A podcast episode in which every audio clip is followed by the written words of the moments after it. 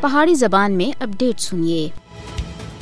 بھارتی حکومت اور اس کے مددگاروں کو یاد رکھنا چاہیے کہ گولیاں اور بندوقاں کدے بھی عوامی خواہشات کو دبانے میں کامیاب نہیں ہوندی۔ تاریخ سن یہ گل ثابت کیتی ہے کہ عوامی تحریکاں کدے بھی ظلم و جبر دے ختم نہیں ہو سکتی مودی قتل و غارت گری گرفتاریاں اور تشدد دا سارا کہن کے کشمیری عوام دے جذبہ آزادی کو کسی بھی صورت میں شکست نہیں دے سکتا کشمیری عوام تمام تر مشکلات اور مصیبتوں دے باوجود غاسپانہ بھارتی قبضے دے خلاف اپنی جدوجہد جاری رکھے ہوئے ہیں۔ اور انہوں دے حوصلے بھی بلند ہیں انہوں وچ کسی قسم دی کوئی کمی نہیں آئی۔ کشمیری عوام اپنے حق خود ارادیت کو کہنے دے واسطے تاریخی قربانیاں دے رہے ہیں اور وہ آج بھی ہر قربانی دینے دے واسطے تیار ہیں۔ کشمیری عوام اپنے سینہ دے اتنے بھارتی گولیاں دا سامنا کرنے دے واسطے تیار ہیں، لیکن بھارت کے سامنے ہتھیار نہ سٹ سن۔ کشمیری عوام اپنے مادر وطن کو بھارتی ظلم ستم دے آزاد کرانے دے واسطے اپنی جدوجہد کسی صورت وچ پیچھے نہیں ہٹ سکتے بھارت کو یہ گل یاد رکھنی چاہیے کہ اس سے پہلے بھی کشمیریوں کو تحریک آزادی کشمیر دے پیچھے ہٹانے دے واسطے